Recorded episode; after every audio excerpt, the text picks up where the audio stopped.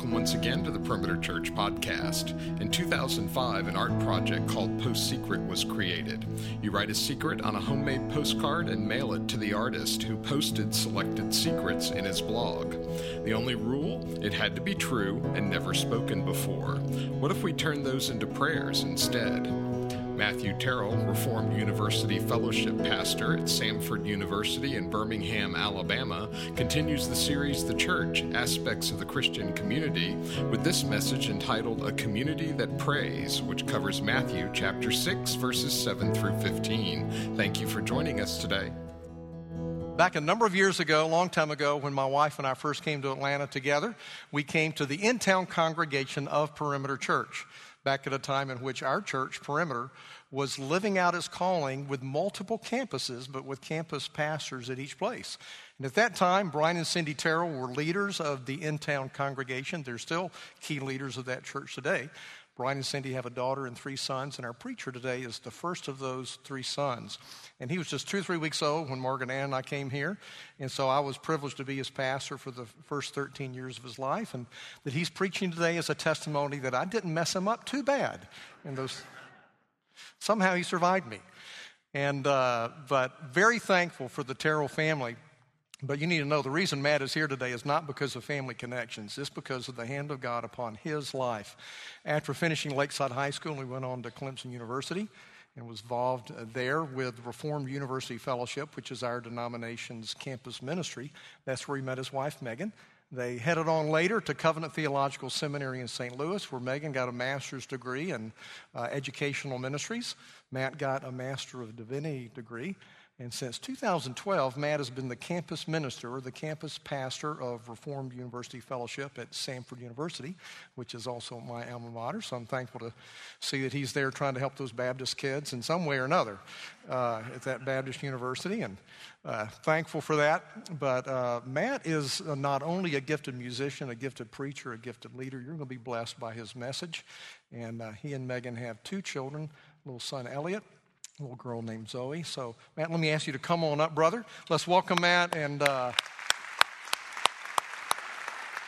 let me pray for him and ask you to give your attention to the Word of God under his heart, okay? Lord, we, Lord, thank you that uh, you have touched Matt's life. And as I just, just said, he is not here because of family connections, he is here because of your hand upon his life, your gifting to him, your calling to him.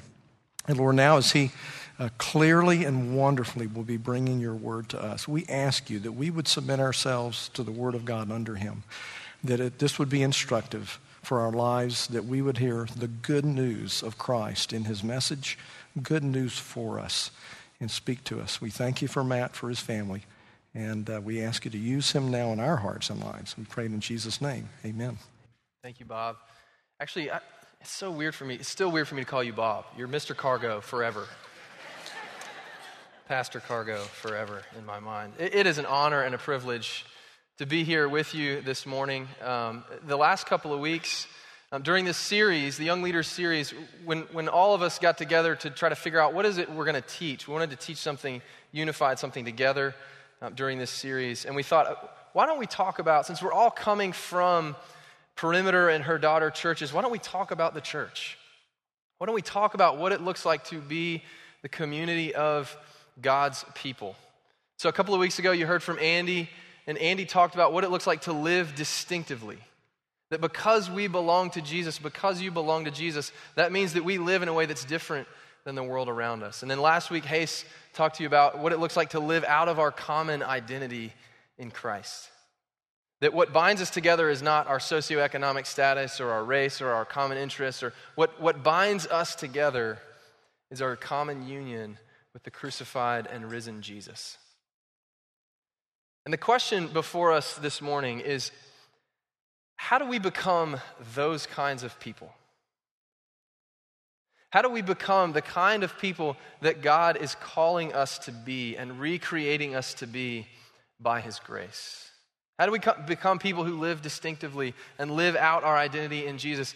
How do we become who Jesus created us to be? There are a lot of ways we could answer that question.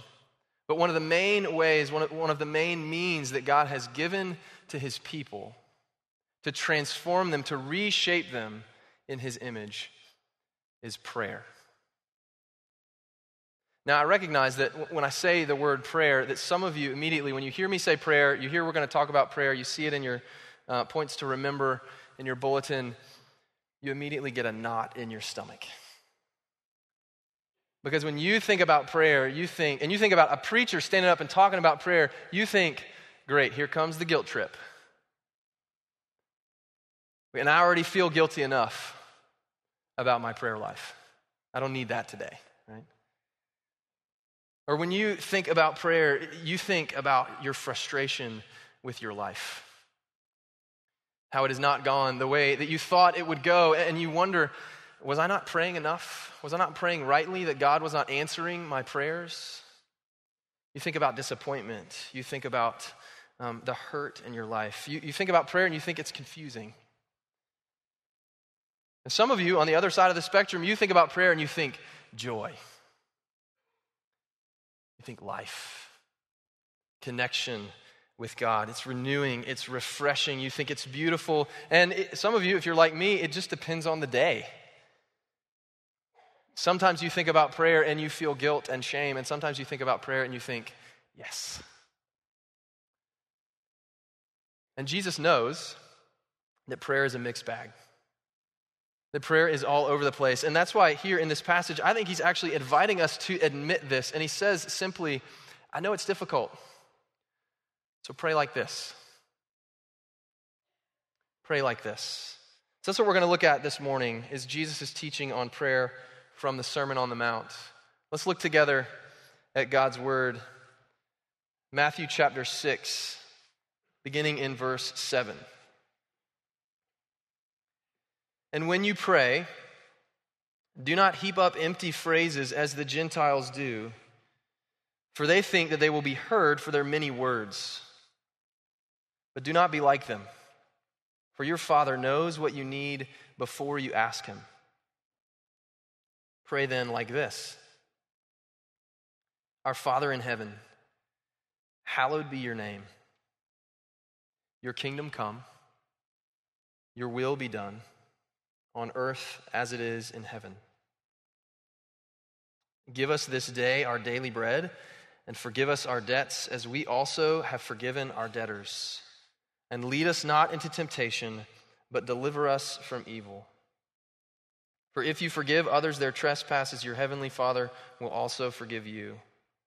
But if you do not forgive others their trespasses, neither will your Father forgive your trespasses. This is God's word and not mine. So let's pray together and ask for his help as we look at it this morning. Father in heaven, we do thank you that you give us your word. That you do not leave us in the dark to fend for ourselves, but that you speak to us. You speak the truth about who you are. You speak the truth about who we are. You speak the truth about what it means to live life in this world as your people. And we ask that you would do that this morning, that you would speak the truth, Holy Spirit. And as you do so, do what only you can do, which is bring the dead to life. Would you do that in us? Would you make us holy? Would you make us whole by your word and by your spirit? It's in the name of Jesus that we pray. Amen. There are a lot of things that we could look at from this particular passage this morning. We, we, probably could have spent the whole summer looking at the Lord's Prayer and unpacking all of the richness that's, that's in here. But we're going to do something a little ambitious this morning. We're going to try to take this whole passage and tease out four things, four things that this text teaches us about prayer. And the first thing that it teaches us is that prayer is personal prayer is personal. Oftentimes, when we pray, uh, we treat prayer and we treat God in prayer like the greeter at Walmart. Um, you know, when you, go, when you go to Walmart and you walk in and the, the big sliding doors, they open up and there's the carts to your left and you're scrambling to get your kids in, and right in front of you is a sweet old lady in a blue vest. And her whole purpose in life is to stand there and to welcome you to Walmart. And so you're getting your kids ready and you, you're pulling out your list, and she just says, Hi, welcome to Walmart. And you're like, Hi.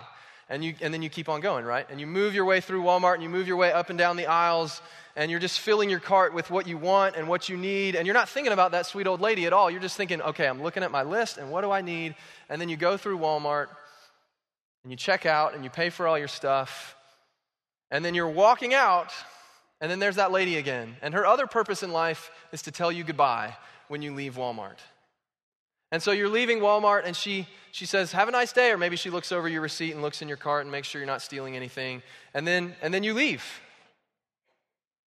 And that's her whole purpose. And your whole experience inside Walmart is not actually shaped by this woman saying hello and bye to you on either end. And this is often how we think about prayer. That when we come to God and we pray, we begin with, with a nice hello to God. Dear Jesus, or um, Dear Lord, or Our Father in heaven, even. And then we just go on kind of filling up our cart with our wants and our needs I'd love this promotion. It'd be nice if my kids would obey me. Um, you know, with our wants and our needs, and we're not, our prayers aren't actually being shaped by who God is. And then we say goodbye on the way out. In Jesus' name, amen. But our prayer is not, the, the content, everything in between, is not actually being shaped by who God is. So when Jesus teaches us about prayer, he starts with the who because he understands that prayer at its foremost is personal. That we're praying to someone and our prayers should be shaped by that. So when he starts, he starts with our Father in heaven. Now, Jesus here is actually marrying two important ideas together in this simple phrase, our Father in heaven.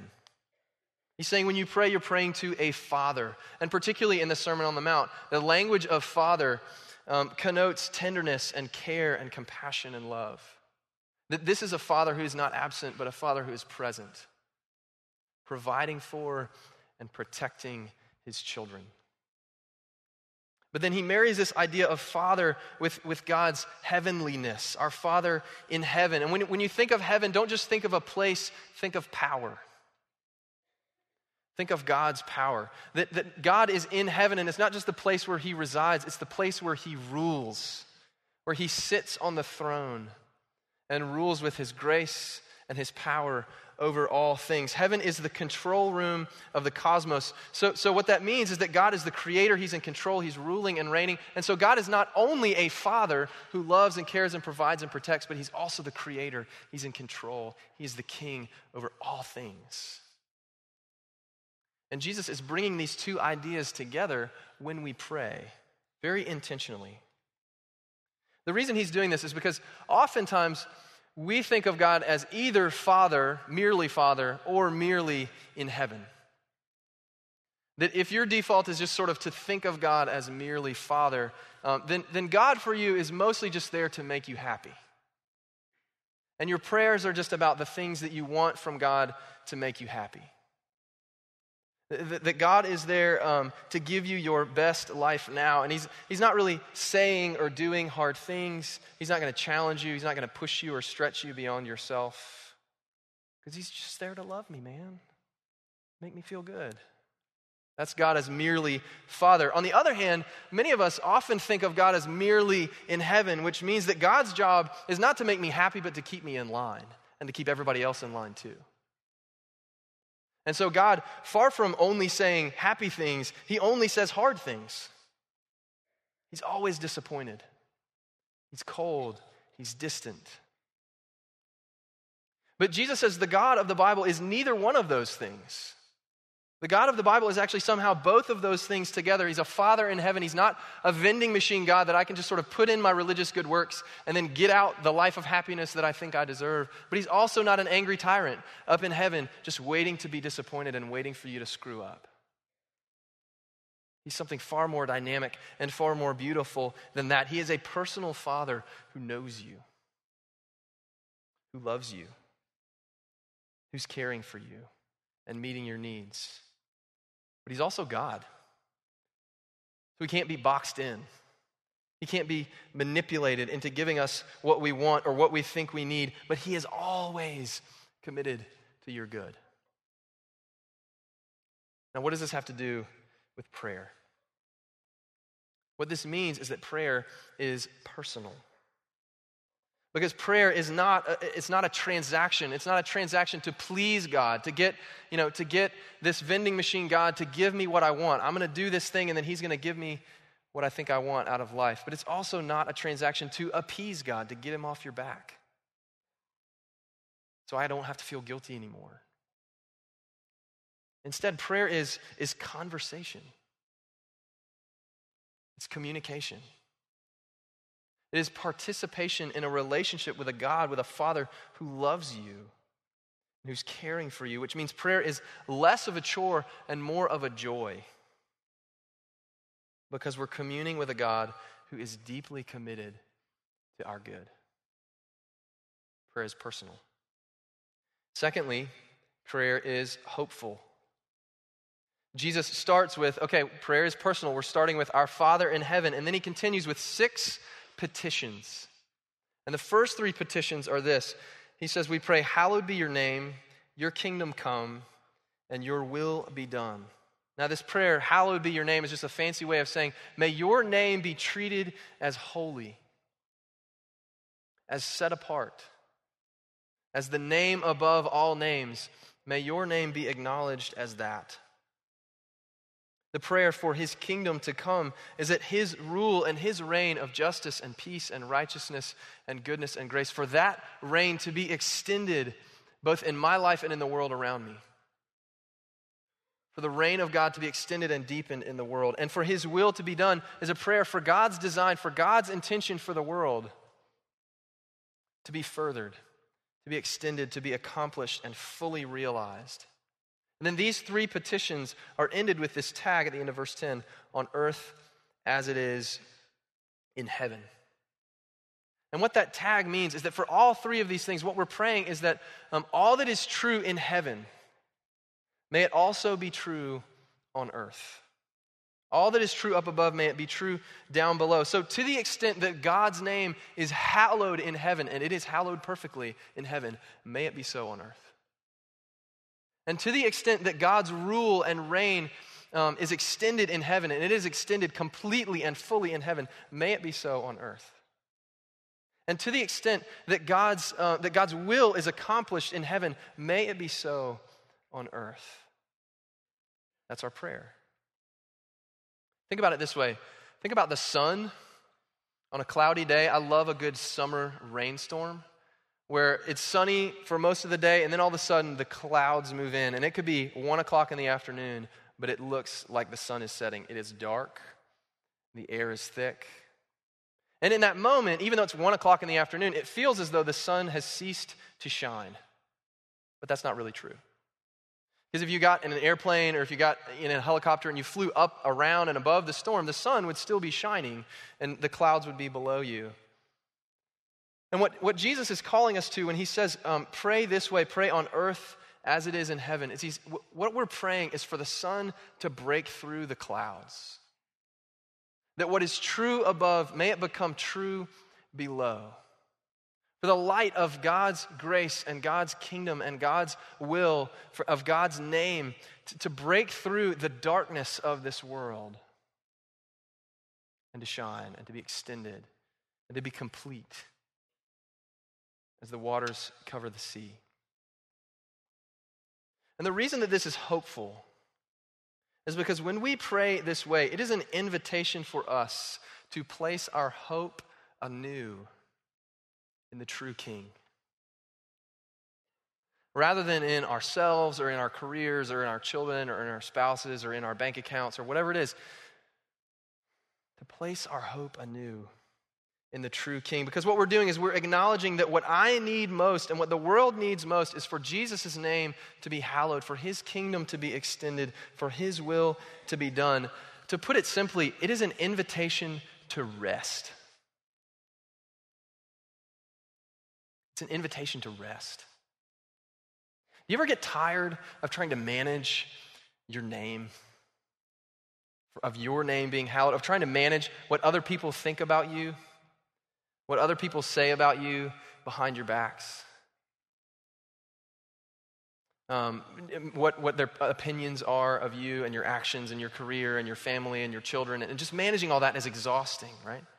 You ever get tired of, of um, extending your kingdom, your reign of power in your workplace or in your family? Or you ever get tired of imposing your will on other people? I know my wife gets tired of that. I know my children get tired of that. Of me, just just obey.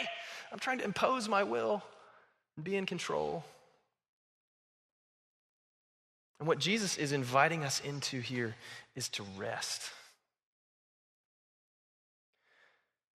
Because I was never in control. And you were never in control. And when you felt like it, it was just an illusion. And Jesus is inviting us into, into rest because he is in control. And so when we pray on earth as it is in heaven, it's an opportunity to let our souls take a deep breath and exhale. Because you're not in charge, and neither am I. And that's actually good news because God is sitting on his throne. And our deepest need is for that reign to be extended. And what this does is it actually frees us to acknowledge that things are not the way they should be, that things are not on earth as it is in heaven. To weep and lament when 18 wheelers run over cars and children die. That is not the way it should be. And it, it, frees us to actually acknowledge that, to not have to pretend that everything is okay, but instead to come before God and say, This is not the way it should be. And to cry out with our deepest pain and our deepest hurt when our life and our relationships and our world are not the way that, that they should be. And then to turn from that weeping, to turn from that lamenting, and repeatedly put our trust, put our hope in a good God whose peace and righteousness and justice and goodness, whose reign, whose light will break through in the darkness. Prayer is hopeful. Third, prayer is nourishing. Jesus continues with three more petitions Give us our daily bread, forgive us our debts, and lead us not into temptation. Now, this prayer for giving us our daily bread is, is a bit of an odd prayer because if you're like me, you tend to think that I have daily bread I have clothes to wear, I have a house to live in, not necessarily because God is giving it to me, but, but because I work hard. Because I have a job and I raise money for that job. And I went to grad school and, and I have daily bread and my family has daily bread because I bust my tail. But what Jesus is actually acknowledging here is that something, there's something more fundamental, more basic than my hard work that provides for my needs, and it is that God is caring for me. Now, don't hear what I'm not saying. I'm not saying don't work hard and don't be faithful in your job and everything will just work itself out. No, but, but there's something actually underneath all of that, that God is using all of that, that He is at work. And that's why you have food to eat when you leave church and go eat lunch. Because you belong to a Father in heaven who loves you and who's caring for you and delights to meet your needs. But the other thing that this prayer helps us see is that um, God cares about even the smallest, most mundane details of our lives. That we tend to think about prayer as the biggies. Someone is sick, someone is dying. Um, you know, I have a big decision to make. Should I take this job or this job or who should I marry? And we should absolutely pray for those things. But what this prayer, what this petition shows us is that God cares even about the most mundane, seemingly meaningless details of our lives. That that is how intimately he is involved in your life and how deeply he cares for you. That even the smallest things he sees. And Jesus continues another petition forgive us our debts. And what Jesus is recognizing here is that our sin puts us at odds with God, it makes us debtors. Now, we tend to think about asking for forgiveness for sins as the way into the Christian life. That I acknowledge that I am a sinner in the general sense and that I need a Savior in the general sense. And so I pray to receive Jesus, and that is how I become a Christian. And then a lot of times we tend to think that, okay, I'm, now I'm done with that needing forgiveness stuff. But what Jesus is actually saying here is that asking for forgiveness regularly is a regular part a daily part of the Christian life. It's not just the way into the Christian life, it's the way of the Christian life. Now, this isn't begging for forgiveness. This isn't asking for forgiveness and thinking, you know, that God maybe isn't going to forgive me. But we don't want to presume upon his forgiveness either. This is why we do confession of sin. This is why we do we, we confess, I am not living the way that you have created and designed me to live. And I need to be forgiven for that. And I speak with students a lot at, at Samford, because most Samford students grew up um, in Christian private schools, they grew up in churches, they grew up in Christian homes, and they come to Samford and they start saying things like, I'm really bored with following Jesus. My faith feels stale. I feel like I'm not really growing in my faith. And one of the reasons that they say those things, one of the reasons that that happens is because people stop thinking about sin specifically, not just in the general sense, yes, I'm a sinner, but thinking about the ways in which they wrong other people and they wrong God by the, what they think and what they say and what they do. And they stop thinking about that. And so they have a nice general sense of Jesus, but very little joy in their life. And the reason is because they've, they've stopped thinking about sin. Think about it this way I have my glasses on, so I can see you all pretty well. But if I take my glasses off, I have a nice general sense of you. Um, I can see that there are people in the seats. I can see somewhat the colors that you're wearing. Um, and that, you know, there's a, there's a place over here where there aren't that many people. Like, I have a nice general sense of the room, but I can't really see specifically the details of who you are. I can't make out anyone's identity particularly. And what happens is when we cease to confess sin, and think specifically about our sin, we have a general sense of sin, and so we have a general sense of Jesus. We have, we have this nice kind of general sense that I need Jesus and He's good, and, and that's great. But we don't have a specific sense of Jesus. And then when we begin to confess sin and we begin to see our deep need and His massive mercy on our behalf, we begin to see Jesus more clearly. And we get a very specific, very beautiful vision of our Savior. So when, when, when Jesus tells us to pray, forgive us our debts, he's not saying do this to go to this place of shame and self loathing and navel gazing and woe is me. No, he's saying it so that you can see clearly. So you can see clearly the goodness of God on your behalf. So he says, forgive us our debts. And then lastly, he says, lead us not into temptation, but deliver us from evil, which is basically just a humble admission that you and I do not have the resources in and of ourselves to safely navigate our own lives. That's, that's what this prayer is about. That, that daily, I actually need to be delivered from evil and from temptation, and I need God to rescue me every day. Paul Miller who wrote a, a, great book on prayer called A Praying Life, and I strongly recommend it. He says this about prayer. He says, If you are not praying, then you are quietly confident that time, money, and talent are all you need in life. And what Jesus is saying when he says, Lead us not into temptation and deliver us from evil, is he's saying, You need more than time and money and talent to safely navigate your own life. You need daily intervention by the God of the universe to deliver you, to rescue you. And when you, when you take all of these petitions together, what you get is this picture of prayer that prayer is nourishing because it connects us to the one who provides for all of our needs, that God provides for our food and for our shelter and for our clothing, for our most basic and mundane needs, that He provides for our deep spiritual needs, for forgiveness, that He provides faithful deliverance and rescue from sin. Prayer is nourishing because it connects us with the God who delights to meet those needs. Lastly, prayer is gracious. Look at verse 7. Jesus says, When you pray, do not heap up empty phrases as the Gentiles do, for they think that they will be heard for their many words.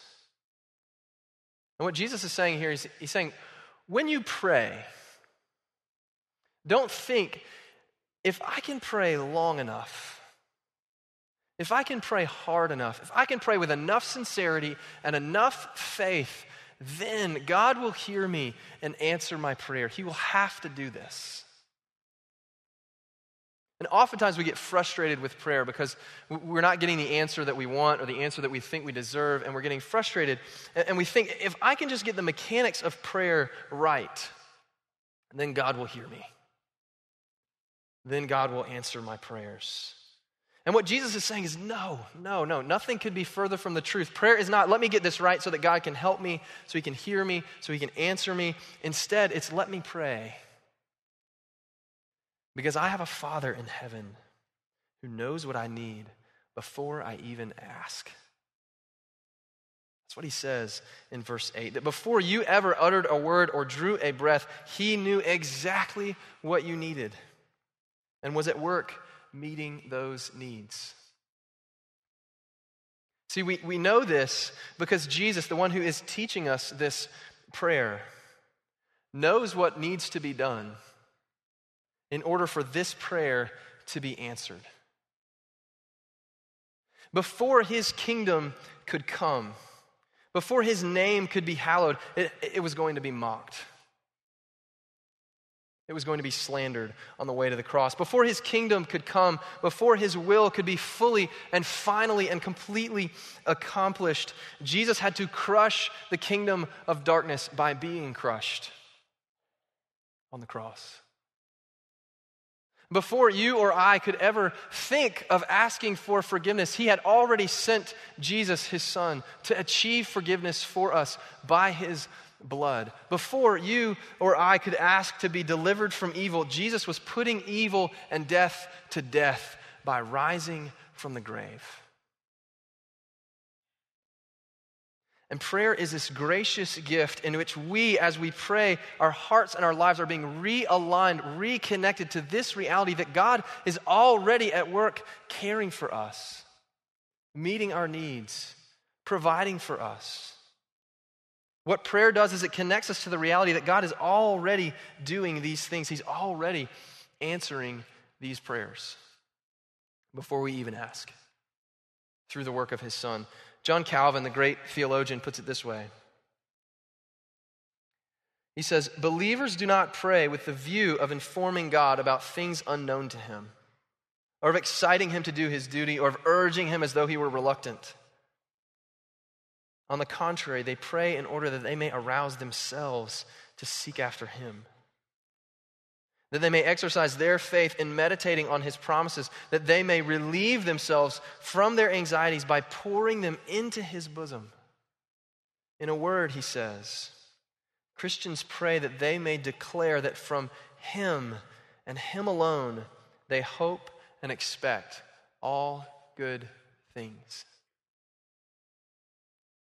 See, prayer is gracious because it connects us to the God who's already working already saving, already forgiving, already rescuing. A number of years ago, there was a, a campaign started at Duke University in North Carolina. And this was before the explosion of social media in our day. And the campaign was called the Me Too campaign. And what administrators had, had realized, had recognized at Duke is that they had their students were under an enormous amount of stress and they had tons of anxiety and there was a lot of depression and a lot of suicidal thoughts. And, uh, and so they thought if we can create an online space where our students can anonymously post uh, the things that they're struggling with, the things that they're worried about, the things that they're anxious about, maybe, maybe students will begin to see that other people, that their peers are struggling in the same way and they won't feel quite as alone. So here, here's, I just want to read to you some of the things that some of the students wrote. One person said, I gained 30 pounds in college and I look like a pig. I long for a day when I look in the mirror and I see something beautiful.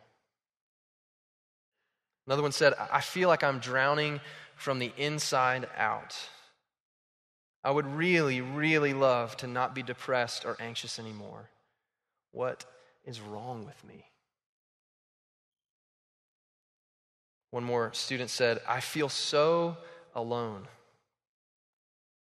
I don't know what I'm doing here. I just want to be okay. And something tells me that won't happen until I transfer, but I don't know if I can make it until then.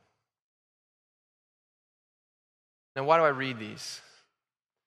I read these because, in many ways, these are prayers. These are people, these are students pouring out their lives, pouring out their hearts, their pain, their fear, their struggles.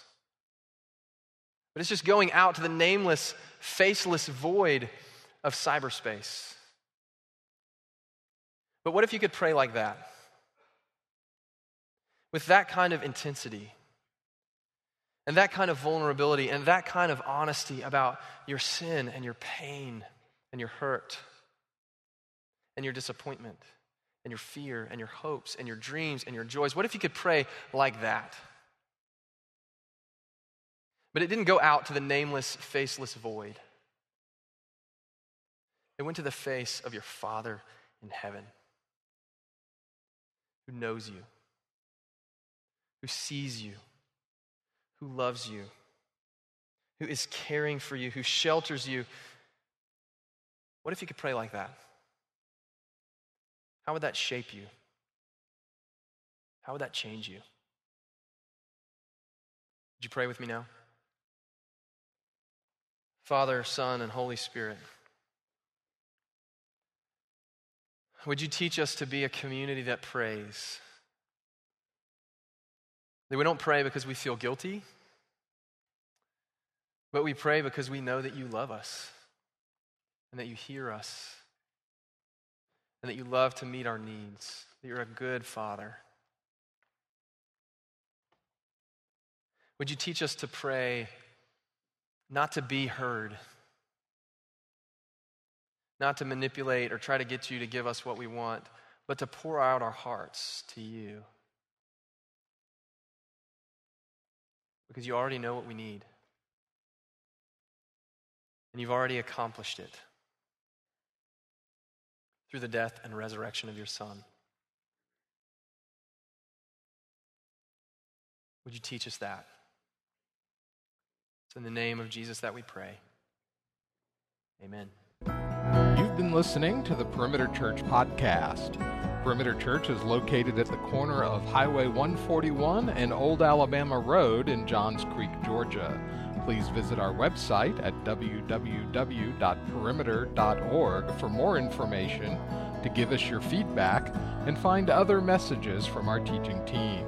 Thanks for making this podcast a part of your day.